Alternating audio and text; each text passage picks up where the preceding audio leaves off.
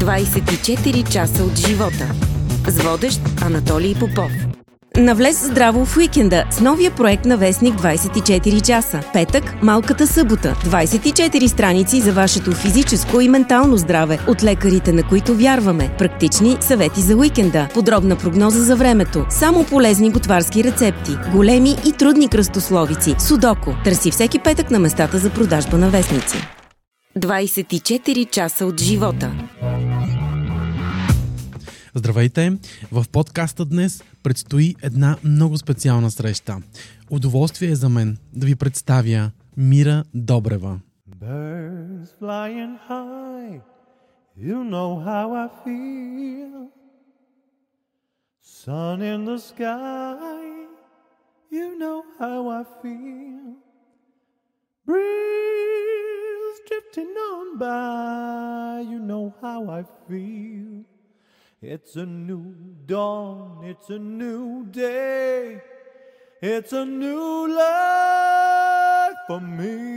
Yeah, it's a new dawn, it's a new day, it's a new life for me.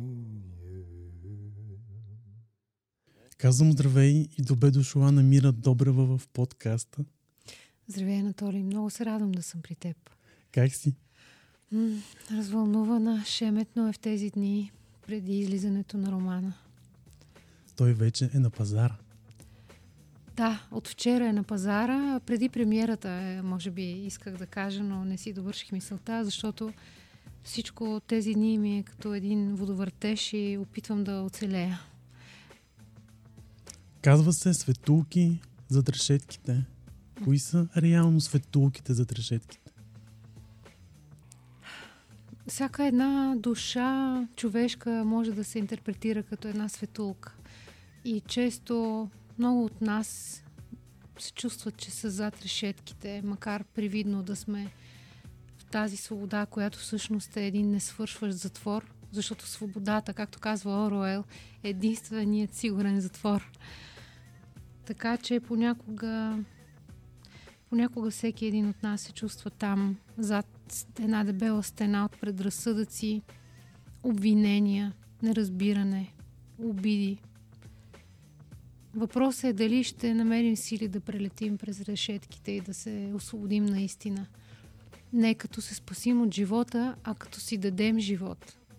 Като си дадем шанс да живеем живота такъв какъвто ни е отреден, без тази непременна тегоба, без тази, това обвинение към Бог, че е избрал нас, за да страдаме. Може би точно Бог е този, който ни е избрал да извървим пътя на страданието, за да стигнем до изцелението, да стигнем до от, откровението на живота и до неговото приемане. Да си кажем, да, има и такива дни, има и такива етапи от живота на човек, но е твърде възможно да, да можем да надскочим себе си дори. А ще можем ли? А, не всеки успява. Не всеки е роден с а, силата, която чете в книгите за самопознание и където пише вземете се в ръце, направете това, това и това и вие вече ще станете силни личности и ще изградите себе си. Не всеки е дарен с такава сила. И на тези хора най- най- най-тежкото е това, че те трябва да, да намерят двойно повече сила, отколкото другите, които са родени с малко сила, за да се изправят и да продължат напред. Казва, че това е роман изцеление. Защо? Ако отговоря на този въпрос, е твърде възможно да открехна вратата на читателя към края на романа, а не ми се иска това да Не. правя. Не Защото имам още малко и аз, както виждаш Виждам, от книгата. виждам. Накрая всеки ще даде отговор на, на въпроса дали тези думи могат да бъдат целителни или напротив. Но пък Владимир Зарев казва, че това е роман предупреждение. Към кого? Когато започнахме работа с Владимир Заре в а, началото на лятото, а, аз бях кръстила романа само Светулките. И той един ден много развълнуван ми се обади и каза, Мира, можете ли да говорите? Аз чистех този момент с прахосмокачката. Винаги, когато видя, че неговия, неговото име се изписва на екрана на телефона, приключвам всичко и замръзвам, защото имам огромен респект към него и към таланта му.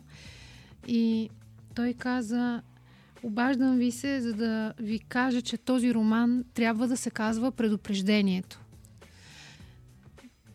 А както много пъти по-късно спорихме с него за много от темите в романа, за много от главите, имахме така дълбоки творчески пререкания, дори бих могла да кажа. А, той а, и тогава чу моя негативен отговор и отказът ми е романа да се казва предупреждението, но му казах, вие сте абсолютно прав, академик Зарев, защото аз също можех да го кръстя така буквално. Този роман категорично може да бъде предупреждение. Въпросът е, че аз му казах и на него, вие, господин Зарев, не познавате алкохолизма по начина, по който го познавам аз. И знам, че този роман няма да го четат хора, които имат проблем с алкохола. Те няма да го разберат и няма да бъде предупреждение за тях.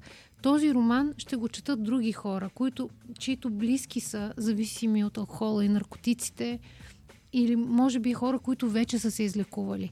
Защото наркотиците и алкохола, когато обземат едно същество, те не позволяват нищо друго, никакви други думи, изречения или камо ли цял роман от 400 страници да влезе през сетивата и през съществата им. И те биха отрекли този роман. Той не би им подействал като предупреждение. Затова а, настоях за по-вълнуващото заглавие Светулки и той тогава каза Добре, Мира, за трешетките. И така двамата, двамата родихме този роман като заглавие. Но все пак да кажем, че тази книга не е съд. О, в никакъв нали? случай тази книга да. поглежда с много любов към тези страдалци, алкохолиците. Точно. Изключително любов и разбиране. А, за мен, ако ме попиташ какво беше предизвикателството, беше този страх. Дали аз ще мога да оправдая очакванията и на алкохолиците, и на тези, които не пият. Защото нямах право да кажа неща, които изпитва само един алкохолик колкото и да си служех с информацията на моите четирима информатори, мога да кажа, да ги нарека така, толкова си казвах всяка вечер или всяка сутрин, когато започвах да пиша или когато затварях компютъра, си казвах дали успях да предам думите така, както би ги предал ако един автор, ако беше алкохолик. И надявам се, когато четат зрителите, вече, читателите, вече първите отзиви започват да пристигат при мен, имам чувството, че съм успяла. Успяла си. Аз от а, няколко дни чета книгата и както и самата ти виждаш, тя е пред нас. Съвсем малко ми е останало и се надявам да успея да я довърша тази вечер. Ще, Коя... ме, ще ме просълзиш, наистина. Не мога да повярвам, че тази книга някой я хваща и не иска да я остави. Аз, аз си мислех, че ще е точно обратното. Понеже хората не искат истината, първо, не искат тъжни неща и не искат драматични неща. Макар, че аз вярвам, че в изкуството крайностите привличат аудиторията. В, а, в телевизията също е така, в киното е така и в писането е така. Но все пак не вярвах, че че тази книга ще бъде интересна и все още не вярвам. Не съм си... Не а защо не вярваш? Ами защото не, не съм писател. Защото не знам как се пише. Защото не съм използвала похватите, които професионалистите използват. Моят единствен, моята единствена надежда, за да издам въобще романа, беше, бяха думите на Владимир Зарев, който ми каза Мира, това е много нестандартна книга, но е добра литература. Това направо ме изкърти. Наистина не вярвах да чуя тези думи.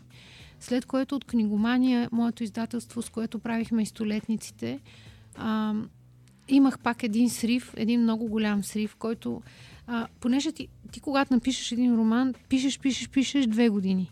После оставяш един месец, пишеш още три месеца. И имаш моменти, в които вече ти става безинтересно. На теб ти става безинтересно, защото ти толкова вече си прочел всяка една глава Над 30 пъти съм чела всяка една глава. Аз знам наизуст изр- изреченията. Ам, знаех наизуст. После, от, от как се случи случката с мен, Да. сякаш а, съм позаб... събравила някои неща, пък и наистина се опитах да го изхвърля от мен цялата тази натрупана болка. И тогава се намеси издателството. Които, защото аз казах, не, няма да го издам. Не, няма да смея да издам аз роман. Аз се срамувам от това, че пиша. Защото това е призвание присъщо на малцина. Не може всеки да пише. Не бива всеки да пише. Но пък ти можеш. Не знам дали мога. Не знам дали мога. Сега ще стане ясно. А ако този роман заживее своя живот, а светулки, ако светулките полетят наистина, може би ще кажа горе-долу мога да пиша. Все още не съм убедена в това. Но издателството ми тъхна вяра в най-трудния момент. Те казаха, а, Светлана от издателството ми каза, Мира ти, знаеш ли коя е най-хубавата книга? Защото каза тя, аз не знам. За всеки човек така, да. най-хубавата книга е. е, да, първо, много зависи от етапа в живота, много зависи от настроението, от образованието, ако щеш, от, а, въобще от всичко, което те заобикаля към съответния момент, от настроението, в което си ти самия. И тогава си казах, добре, добре, правим го и романа се роди. Знаеш колко е интересно, че през цялото време си представях романа като филм. Няма да ме разплакваш сега. Няма да плачам. А, това е Така че- третото за днес такова мнение. И пак съм изненадана. Въобще нямам идея защо се е получило така. Вчера дори имам СМС, как си забравих телефона, за да ти го покажа. А, Люба Пашова е една актриса и бивша а, телевизионна Да. водеща моя колежка ми е написала това е готов сценарий, по това трябва да стане филм. Непременно трябва да започнеш да работиш по сценарий. И казвам, Люба, аз книга не знаех как се пише, а, смисъл роман, Да. сега и сценарий. Не, не искам. А, добре дошли са всички режисьори, които биха проявили интерес към такава тема. Интересно ми е, не съм го търсила като ефект. Вероятно, работата ми в телевизията ми е повлияла във възможността да мога да се изразявам така, че да рисувам с думи. И когато аз имах страха, че картината този път няма да ми помогне, защото съм свикнала в телевизията да, да пиша така, че а, зрителя останалото го вижда. И аз съм спокойна, че няма зрителя да остане неинформиран или с нещо неясно. И тук, когато започнах да пиша първата, първата глава, която сега е почти към края на романа. Ние обърнахме с господин Зарев, обърнахме много, много разместихме главите и смятам, че беше правилно, въпреки и моята ужасяваща съпротива в началото.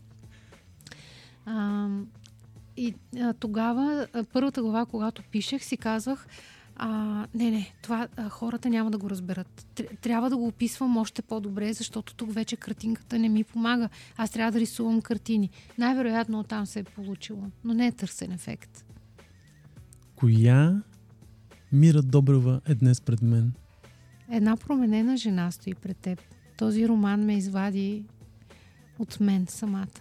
Този роман ме обърна. Преиначи ме. Наби ме. Шляпа ми шамари до безпаметност. И накрая ме разболя. Този роман ме разболя. Не съм го съзнавала към момента, в който пишех колко дълбоко приемах това, което чувах. Аз също не знаех много неща за алкохолизма. И когато се разкри първия човек, с когото говорих, се разкри пред мен и аз си помислих, че той си измисля. Казах си, това, което чувам, не може да е вярно.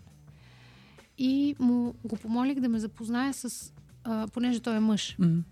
А, помолих го да ме запознае с жена алкохоличка, за да видя дали, дали има нещо общо, дали ме лъже и така нататък. Някак сега аз вярвам повече на жените, прости ми. Нормално. А, и той, той ме запозна с втората жена, която срещнах по този повод и няма да забравя, че с нея а, много се чудихме къде да отидем да седнем. Обаче а, аз много се страхувам да, да ходя с моите информатори по заведения, защото ме е страх да не провокирам да, да си поръчат нещо. Да. аз вече знаех, че трябва да, да бъда много внимателна в това отношение. Някои от алкохолиците могат да живеят сред алкохол и въобще не му обръщат внимание. Други обаче се изкушават и си поръчват и така въртележката се завърта отново. И се чудихме много къде да, да застанем с тази жена, която образно, тя не се казва така, само ще кажа, че се казва, измисляме си в момента, Ани. И а, беше зима, не тази зима, миналата зима. А, и седнахме на една пейка в докторската градина и започнахме да говорим. Аз така съм се вглъбила в това интервю, което и вземах. Записвах 3 часа и половина, целият живот почти, че на следващия ден се разболях. Физически бях, бях настинала просто а както и тя, после се чухме и сме осъзнали, че сме болни. Но имахме нужда да се споделим една друга, да си разкажем това. Бяхме забравили къде се намираме, колко е студено навън и как ще се разболеем. И всъщност много пъти този роман ме опитваше да ме накара да спра. Аз мятам, че а, Божията ръка беше протегната над мен. Аз имах невидими сили от някъде, които идваха и пишех, защото принципно не мога, примерно, да работя нощем.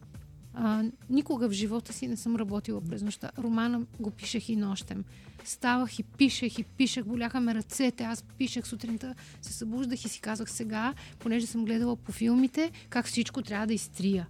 Защото така съм гледала. Обаче прочитах това, което съм написала и ми харесваше. И го оставях и си казах, добре, ще видим по-нататък дали ще остане, обаче го оставяме. И след това физически се разболявах. Малко по малко имах много тежки, вероятно и заради това, което последва по-късно, но а, имах тежки, такива сериозни разболявания. Не можех да хода на работа, спирах и романа за няколко пъти, имах тързания дали да, да, да описвам точно по този начин сцените. Брутално, както ги знаех, че са се случвали. Има и автобиографичен елемент романа. Не всичко а, е... Не всичко е... Една от героините съм аз, но няма да кажа коя е тя. Не най-драматичната роля е моя.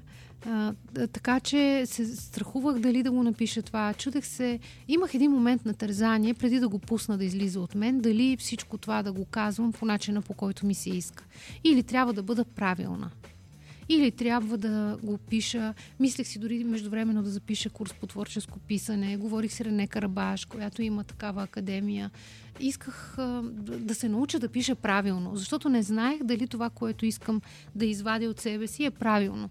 И в един момент си казах, а, аз съм в Божието упование цял живот. Ако това ми се диктува и това ми влиза в главата и ми излиза през сърцето, така ще го напиша, пък няма да го издам. И това ме успокояваше, че няма да го издам. Че пиша, пък ще видим по-нататък какво стане. И така станаха 600 страници. За две години и половина написах 600 страници, от които ме побиват тръпки сега, само като се сетя какво чудовищно количество материал е това. А, по едно време си спомням, че а, имах моменти, в които наистина не можех да дишам. Пиша, пиша и спирах да мога да си вземам въздух от това, което преживявах. Аз абсолютно се вглъбявах в историята и я преживявах. И в такива моменти излизах да разходя кучето, за да мога да подишам малко. И си разкопчавах панталони, а, дрехи, раз, за да мога да дишам. И излизайки навън, си давах сметка, че пише нещо много силно. И че може би когато го четат хората също ще спират да дишат на моменти. И смятах, че това не трябва да се случва. И го спирах. До момента, в който Владимир Зарев каза не, това трябва да излезе така. И когато такъв авторитет застане зад теб и ти каже нищо, че е толкова силно, трябва да го пуснеш. И го пуснахме. Слушайки те, си получавала много знаци от съдбата, че не трябва да го правиш това нещо. Колко е важно човек да следва знаците. Mm. Много, може би. Mm. Аз не вярвам в това. До ден днешен. Един от героите в а, книгата, който пак казваме мъж, но аз го напишех от моя гледна точка, т.е. от жена. Той до ден днешен, онзи ден го чух и той до ден днешен намира знаци. А, непрекъснато намира някакви знаци и ми ги изпраща в Viber. Например, сега напоследък започва да намира карти за игра. От тях е събрал цялото сте карти. Непрекъснато намира някакви карти. И той си намира своите знаци за това, че той, понеже той все още е в ада на алкохолизма, той се надява, търси знака, който да му покаже как да се избави от това. Аз не бях... Не съм склонна да, да, да не съм, понеже не съм суеверна, не търся знаците в нищо. Но сега, искам или не, като погледна, наистина виждам, че имало много знаци, които са ми показвали пътя на писането. Какво би казала на старото си аз? Довиждане, край, нямате, приеми го, друга си, усмихни се и продължавай. Кои са уроците, които си взе преди няколко месеца от това, което ти се случи? Ти го спомена вече на, на няколко пъти. Да, схема опитвам да, да не го споменавам, защото не искам да му придавам важност. Mm-hmm. Може би или не го проумявам още, или не искам да му давам живот. Това беше част от смъртта и аз не искам да й давам живот. И за това не искам да му обръщам толкова много внимание. Но определено ме промени а, това сигурно е знак. Да, на, на, направи ме а, много по-ведър човек, много по-щастлив човек, много по-осъзнат в доброто човек. Човек, който вижда предимно хубавите неща, които му се случват, защото преди бях по-вторачена в това. Защо сега това не е така? Защо нещата не са такива? Ама защо да са такива? Те са такива според моята гледна точка. Когато съм се родила, подписвала ли съм декларация, че живота ще бъде такъв и такъв и с кой съм сключила договор аз какъв да ми е живот? Аз с сделки с Бога ли ще правя как да ми се случват нещата? И този шамар, който получих, беше за да се осъзнае, че аз не мога да поставям условия как да протича живота ми, освен частта, в която това зависи от мен – каквото зависи от мен, го правиш както трябва и остави нещата да се случват. Те, при теб ще идва това, което ти даваш. Затова единственият смисъл в този живот е да даваш. Да даваш, много да даваш. Пари да даваш, имане да даваш, си, думи да даваш, всичко, което носиш себе си да даваш. Оставала съм в гардероба си с, да се чуда какво да облека, защото вчера съм решила да разчистя гардероба си и го давам целия. И направо викам, бе, аз нямам какво да, да сложа, бе, какво съм направила. И ми е хубаво Но, това даване. Хубаво, да. Защото знам първо, че някой, както и в книгата на едно място, понеже сега и аз вече чета като книга, писна ми да го гледам този ръкопис. Викам, искам да го видя като книга.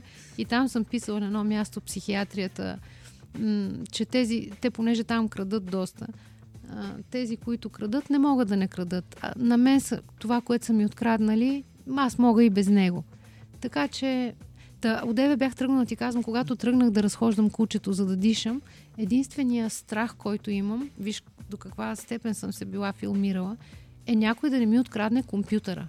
Понеже мен така пет пъти вече ни обират вкъщи и аз вече съм се чудя какви камери, какво да слагаме и какви защити. Всичко възможно сме сложили и нищо ценно няма вкъщи. Точно поради тази причина но все пак компютъра не можех да го нося на разходка с кучето. И въпреки, че всичко ми е в iCloud и всичко съм защитила, слагала на хардове отделно за всеки случай, всичко за всеки случай, когато станаха някъде 550 страници, аз вече бях, знаех, че съм към финала, изпитвах панически ужас от това някой да не, ми, да не изчезне компютъра защото си давах сметка какъв чутовен труд е. Това е, не исках да, да изчезва все пак.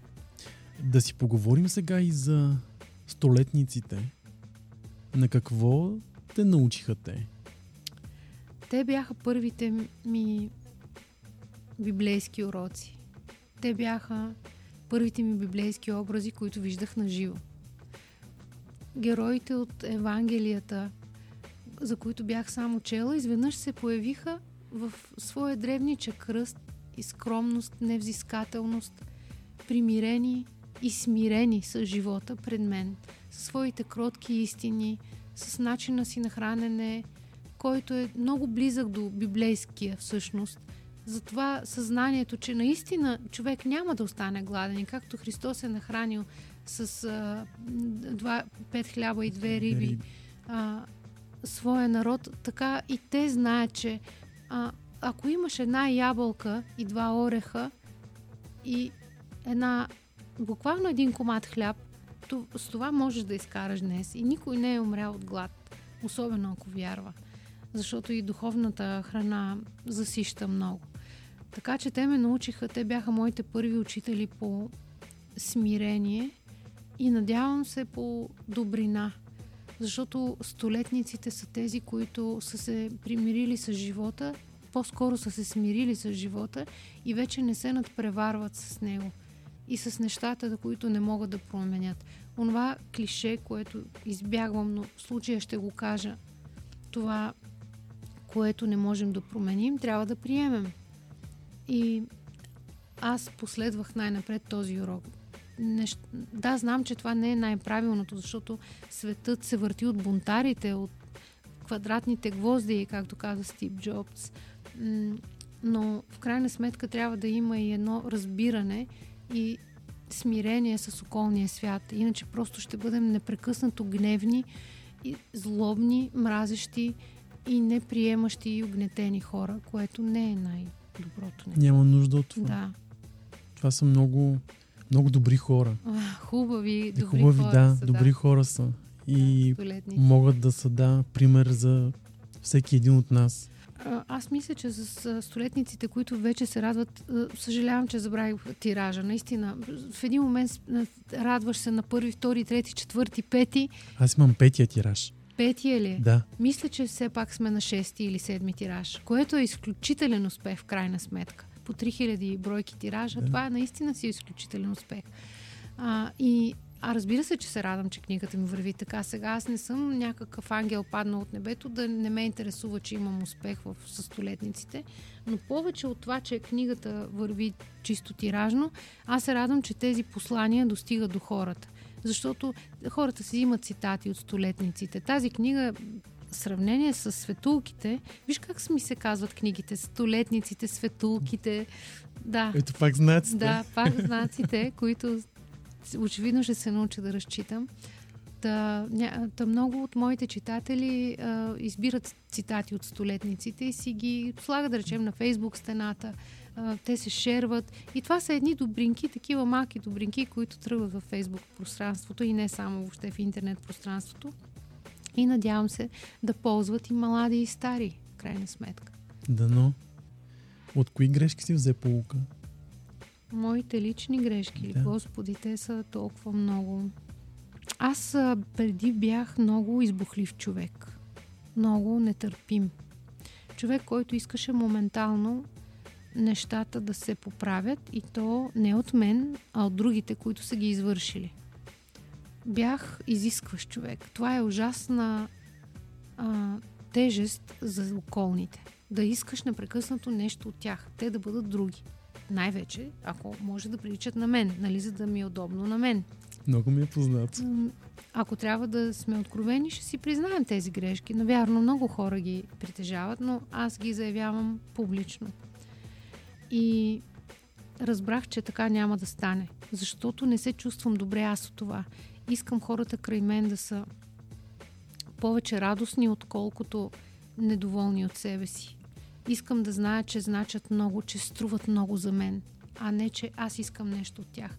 Искам хората около мен да, се, да са спокойни, че искам да им дам, а не да им взема. Искам да знаят колко са скъпоценни. Хората са страшно скъпоценно нещо. И затова в моята фейсбук страница аз се обръщам към моите последователи. Здравейте, скъпоценни хора. За мен, въпреки че и там от време на време има, разбира се, обичайния тролски хейт, но наистина тези хора са скъпоценни, които, ко- които търсят това, това, което аз мога да дам на моята фейсбук страница. За мен хората са скъпоценни искам да го знаят това. Искам да им го казвам и чрез моето отношение към тях а, искам да им го показвам постоянно. Какво по- поправих в мен след случката лятото? Аз не...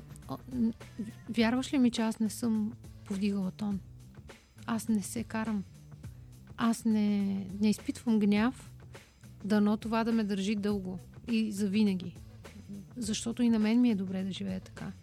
Разбира се, има някакви моменти, които, от които недоумявам. Направо виждам някаква случка, която, за която преди бих се развикала. Сега ми отнема около една минута да я проумея, да видя дали мога да я променя с добро или не и ако не, да я подмина. И така ми е по-лесно да живея. Изцяло нов човек. М, може би.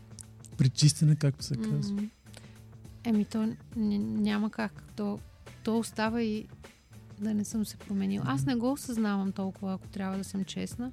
Непрекъснато някой ми казва, дори децата ми казват, че съм много различна. Не знам. Не го, не го чувствам. Колко е важно човек да загърби егото си? Това е най-важното. Да, не да го загърби. Ти трябва да убиеш първо егото в себе си. Да го смачкаш, да го унищожиш, да го стриеш на прах и да, в дън земя да го заровиш. Това е основният принцип на християнството. Защото ако в Стария Завет казват обичай а, ближния, но нали, око за око, зъб за зъб, а, християнството е точно това. Обичай ближния повече от себе си. Дай му и, и своята си риза. И а, ако, ако има нещо, което човек да научи от Светото Евангелие, то е точно това. А, махни аза, ако можем да го кажем на съвременния език. Не, не може да има аз преди всичко. Когато с, говоря с някой човек, въпреки че реално тази ситуация в момента противоречи на това, което ще кажа, защото аз давам интервю, но когато говоря с някой човек и, и, и искам да речем да правя бизнес с него или да имаме някакви бизнес, а, общи проекти в бъдеще, аз го слушам колко пъти ще кажа аз.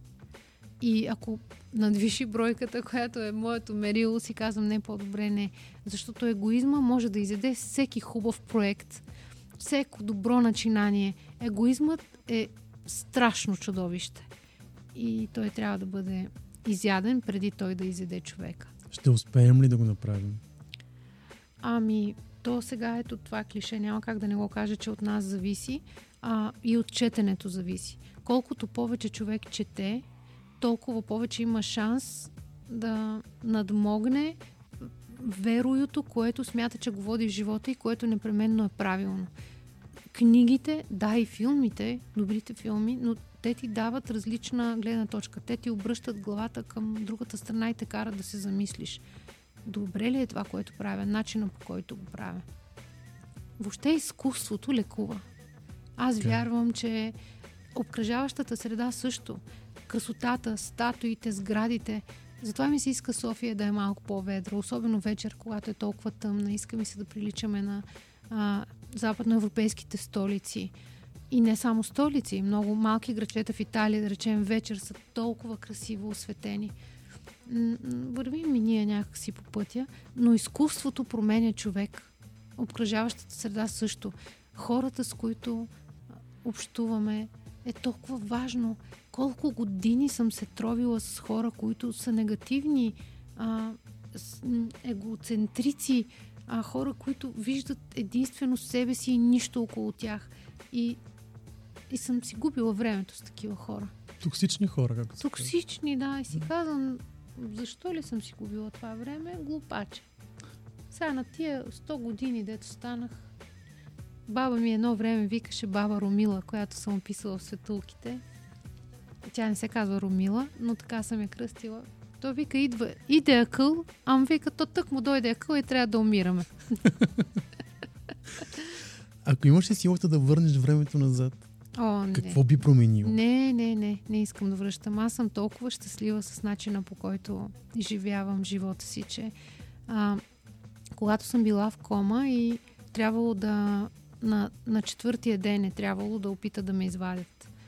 Понеже аз съм била в медикаментозна кома, не естествена. И е трябвало да ме извадят и са извикали дъщеря ми и са казали, че няма да стане, май. Не могат да го направят.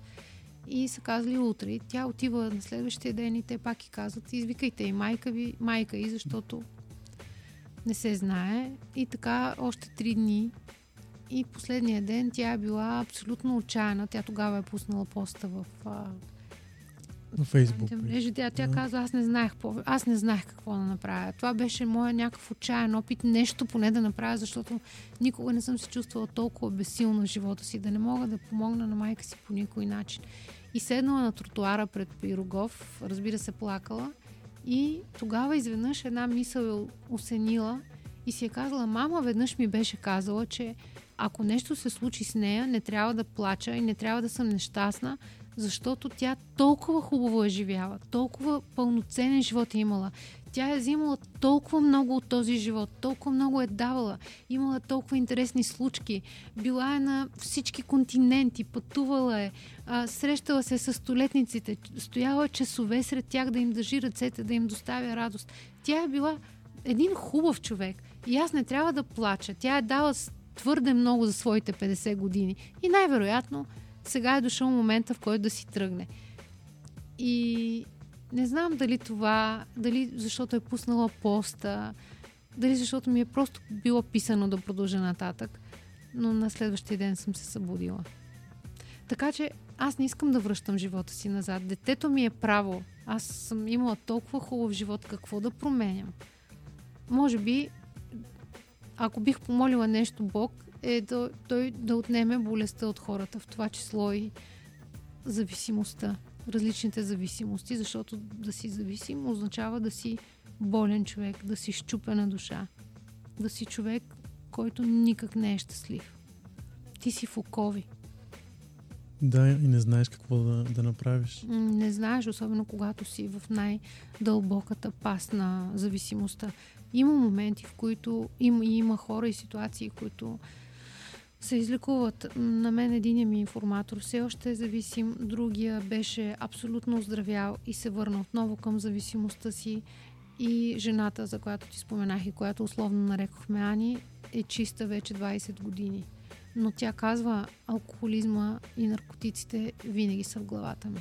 Те винаги стоят на една крачка от мен. Винаги ме съпътстват. Всеки път, когато, защото с нея вече сядаме и пием кафе, вече се осмелявам да пием. И тя казва, всеки път, когато ти си поръчваш кафе, аз имам порив да си поръчам водка. Всеки път. Тя вече е на 55 или нещо такова. Така че това е зависи, зависим веднъж, зависим за винаги. Но си, силните характери успяват да се справят. Искрено се надявам да намират сила тези хора и да излязат. Не е невъзможно не е невъзможно, както ще стане ясно и в светулките. Искам обаче да те върна в началото на 96-та година. 96-та? Нова телевизия? Нова телевизия. Вау! Помниш ли първият си работен ден в календар като репортер? Да, помня.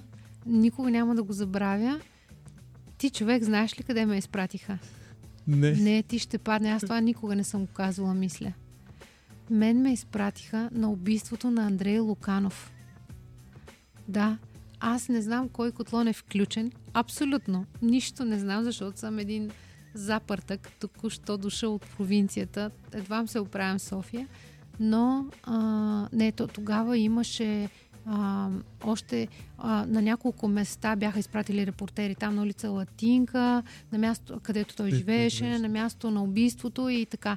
И си спомням, че мен ме бяха изпратили на един от спотовете, където се предполагаше, че ще дойдат а, от полицията да ни информират, да ни дадат някакви сведения какво се е случило. И си спомням тогава Анна Заркова, а, за мен беше, тя беше абсолютен колос, връх в а, журналистиката, особено криминалната журналистика и тя беше там до мен и стоеше и аз си казвах, Господи, никога не искам да ставам криминален репортер, но поне да мога да стана нещо, което тези хора да не се нали, да не се питат тази до мен коя е, защото тогава всички се питаха. Аз а, бях много дребна и такава русичка. Въобще не вдъхвах доверие на човек, който би могъл да напише и два реда. Така че си го спомням много добре първия ми работен ден в календар. А сега телевизията липсва ли? Не, не, не, не, не. Аз приключих с нея. Но пък знам, че правиш филм. А, правя, правя филм който аз работя в телевизията да. и съм си отговорен редактор и наотблизо работи върху други предавания, най-вече в документалната поредица в кадър. правя документални филми, ми, много ми харесва това. Направо съм изненадана. Направо съм изненадана как такава страст изпитвам към правенето на документалистика. Не съм откривала до сега това нещо в мен. Сякаш екрана, което пак е егото и аза Аз затова толкова категорично и смело реших да го захвърля. Направо го захвърлих този екран. А, не само не ми липсва, аз се благодаря на Бог всяка неделя, че няма да съм на екран. Не знам какво е това нещо, което се случи с мен. Наистина тази случка в болницата много ме преобрази. Аз преди това напуснах. Аз усещам от тук от 2-3 години, усещам, че не го искам това, че то ми вади егото на преден план. Не исках да ставам сутрин да се гримирам, не исках да, а, за да отида на работа. А, аз преди а, ефир не спях по цяла нощ от, от смущение, че трябва да бъда в ефира на следващия ден. Истински ми опротивя Мира Добрева. Телевизионното е лице. Кога се случи това нещо? А, когато започнах да изучавам а, когато започнах да пиша светулките, а но не да ги пиша, а да проучвам историите. Защото аз, може би, две години, може би три години четох много и слушах много историите. Чудех се откъде да го започна, кое да е основното в романа. Тогава попаднах на много духовна литература, а, тогава бях решила дори да уча богословие, защото такава жажда имах за това знание и това, което сама добивах чрез книгите, които имам у дома и с приятелите си, които се срещам, не ми бяха никак достатъчни. И тогава започнах да забелязвам една въпиюща нужда да се променя и да махна външното, показното, лустрото. Не ме разбирай погрешно. Аз в момента много обичам хубавите чанти, скъпите обувки, красивите дрехи. Не, не казвам, че няма да ще стана клошар и няма да се гримирам или да се облека ако, както да. преди. Но не искам показността ми да се вижда по този начин. Не искам да бъда по телевизията. Това никак не означава, че другите хора трябва да правят така. Всеки трябва да усети своя край. Моя край дойде сега. Друг, на друг края никога не идва. На мен например, Кеворкян ми липсва на екран. Аз искам да гледам, нито ме интересува на колко години е, аз искам да гледам такъв тип журналистика. И много други хора, които не са на екран в момента и са по-възрастни от мен. А, една ако щеш, една Люба Колезич, дори една, един Сашо Диков, дори а, едни хора такива, които на мен ми липсва да са на екран. А защо ги няма сега вече тези хора? А, и аз съм се замислила дали конюнктурата ги изхвърля, дали живота ги изхвърля. Защото когато а, за, телевизията не обича стари лица, мен от това ме беше, може би, страх. Защото не исках, не исках да бъда, да, да бъда съдена за това, че остарявам. Просто ме беше ужасно страх от това. Признавам си, че не, толкова удари понасях през годините. То с кой ли не бях спала, с кой ли не бях ходила, кой ли кой ли не беше виновен за моя успех? Аз просто бях в една... Добре, че някакъв щит, все едно мислено имах пред мен и всички стрели, които бяха насочени срещу мен, какви ли не клюки, скриншотове имам от някакви мъже, които са казвали, че са били с мен. Аз този човек не го познавам. И ето всеки може да отиде да каже, аз съм бил, защото на успеха бащите са много, нали е ясно. и просто не можех да понеса и този упрек, че остарявам. Всичко друго до този момент понасях. Но другото можех да променя. Можех някак да, да го докажа. Въпреки, че никой не може да докаже, че да, омъжена съм за Жоро Торнев, но не Жоро Торнев ми е написал книгата, нали? Не Жоро mm-hmm. Торнев ми е направил това предаване, този филм. Да, той ми е мой съпруг. Във всяко друго отношение може да ми е помагал. Та дори и в това, защото Жоро ме е научил на толкова много неща. На кинопоглед, ето дори това сега ти, което казваш с светулките, как четеш и виждаш картини. Вероятно, вероятно всеки човек, който до теб ти дава нещо през а, годините. В това не виждам нищо лошо. Виновен ли си за това? Не. Да. Но не исках да понеса упрека, че е устарял. Знаеш колко е странно а, аз много гледам CNN и Sky News. Там всички водещи са на възраст. Да, и аз ги гледам. Да, и само в България обаче това е... Да, знам. Наскоро бяхме в Австрия, всъщност точно преди да се случи случката. А, за рождения ми ден майка ми и дъщеря ми ме заведоха в Австрия. и там си пуснах телевизора в хотела и бях изумена колко възрастни хора има по телевизията. Казвам това в нашата телевизия абсолютно не е възможно. И може би част от това беше причината да се махна. Все пак хората, които са на възраст и с опит, дават един друг, един друг поглед и респект към хората, които гледат. Не, в България не е така. И доверие най-вече. Не, чалга културата у нас възпита съвсем друг тип медийно поведение. Съвсем друг тип. И понеже тя е, взема връх във всичко, дори в телевизията, макар да речем, че в нашата телевизия тя почти не присъства, тя диктува и модата. И дали ще са вафлите в косите, дългите ногти, голите а, бедра и а, гърдите отвън, а, това постепенно и подсъзнателно се налага като мода, която първоначално ти отхвърляш, казвайки това е непривично за нашето общество. Така в следващата седмица, месец или година, когато това ти е налагано, налагано, налагано, в един момент го приемаш и казваш, може би и аз трябва така да се държа, за да съм приета и за да съм като тях. Може би трябва да си слагам такова беше това лекарство за отслабването Оземпик. Да. А, за да съм слаба, може би трябва да си направя пластична операция, за да съм със същия нос и с същите скули, и същия челюст и да съм млада. Да съм млада. И се превръщаме в едни клонинги. Еми, за съжаление. Спомняш ли си за какво си мечтаеш като малка? Всеки случай не да пиша книги. Това ми дойде, не знам откъде. Исках да бъда телевизионен журналист и само това. Беше ме страх, че а, нямам никаква друга мечта. Пак трябваше да дам шанс на Бог, нали? Не може да искаш само едно нещо. Но а, толкова много исках. Исках новините и до ден днешен съм и страст. Аз, например, все по-малко гледам телевизия, но да речем някъде съм, връщам се от някъде и имам, да речем, 20 минути, в които мога нещо вкъщи да правя и то да не е писане.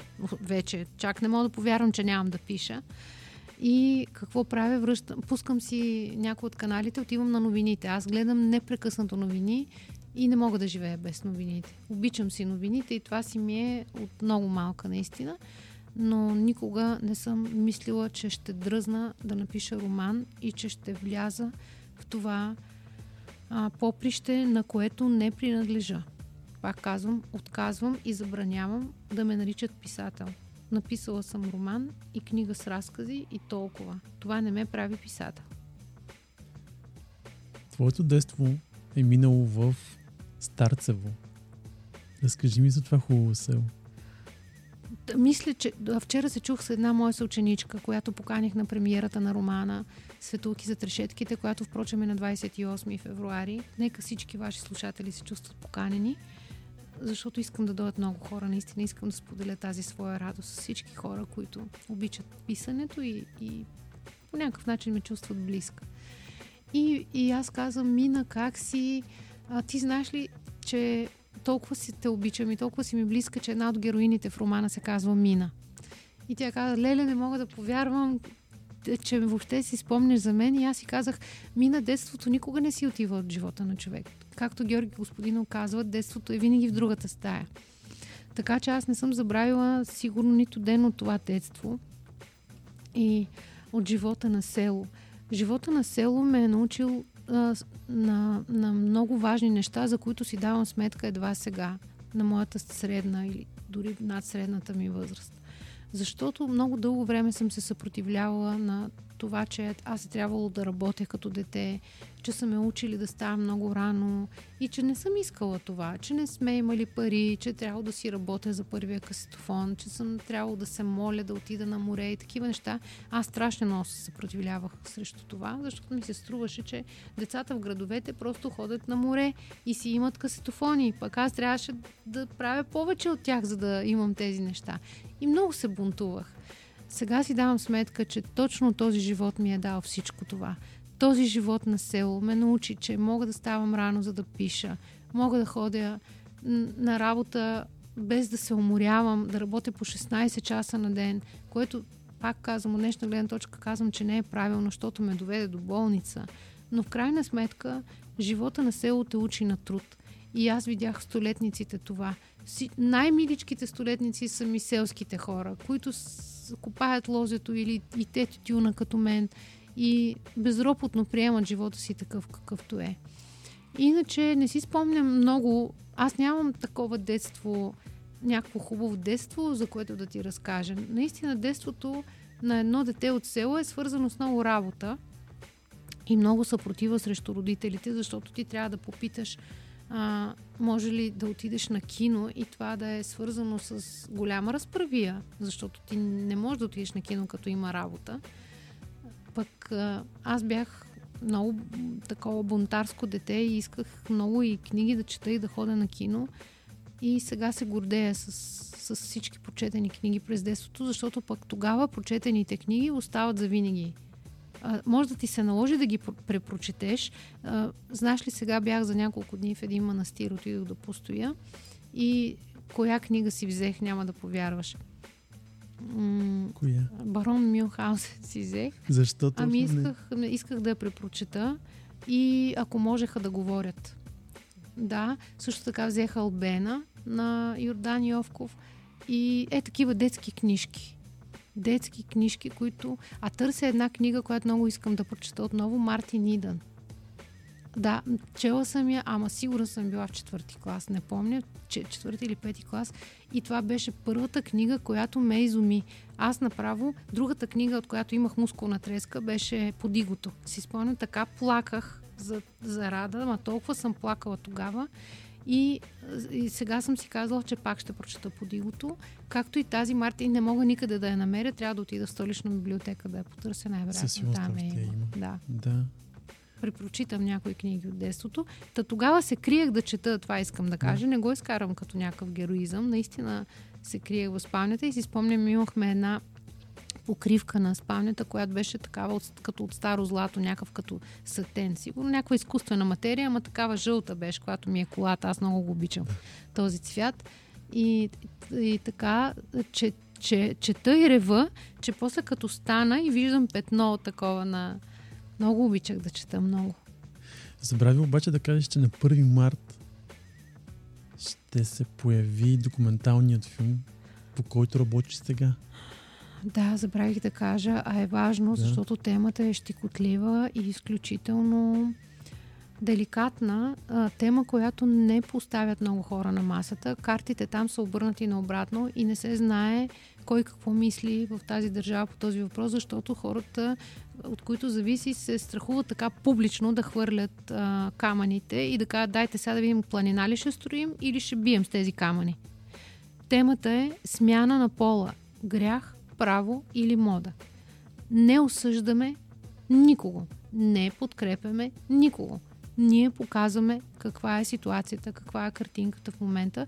Впрочем, днес гледах третия драфт, който ми изпрати режисьора за, така, за оценка, за проверка на това, което искаме да стане в крайна сметка. И съм много приятно изненадана от резултата, който сме постигнали. И смея да твърдя, че ще стане един наистина филм, с който Българската национална телевизия може да се гордее. Ще го гледаме. 1 март, веднага след панорама, в 22 часа, смяна на пола, грях, право или мода. Какво е според теб смяната на пола? Ами не е грях със сигурност. Не е грях. Не е грях. Дали да кажа сега аз какво мисля? Аз принципно нямам право на, да. на мнение и не го изразявам. Но аз подкрепям и разбирам тези хора. И смятам, че те са родени така. Въпреки, че много хора твърдят. Има и такива, които го правят за мощ, защото е модерно, сега това е ясно. Аз си говоря за другите. За другите, които така са също студени, да. Една от героините ми, всъщност две от героините ми, а, Петра е била мъж, сега е жена. Тя ми каза, защото станахме много близки. Аз винаги си ставам много близки с хората, които интервюирам и завинаги ми остават приятели. Петра ми каза, че когато е била на две годинки и половина, майка я води две годинки и половина. Аз имам две деца и знам тези две деца на две годинки и половина колко са човеци, нали? Майка я води в един а, супермаркет и, и казва да си вземе зрънчо. И детето, момченцето, взема от женския зрънчо.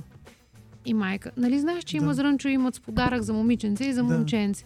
И майката каза, не, не, не, ти си момче, вземи другото, синичкото. И той каза, не, искам розовото. Сега, как да ти го кажа това, че това е ясно, че то се чувства така, още от както е родено.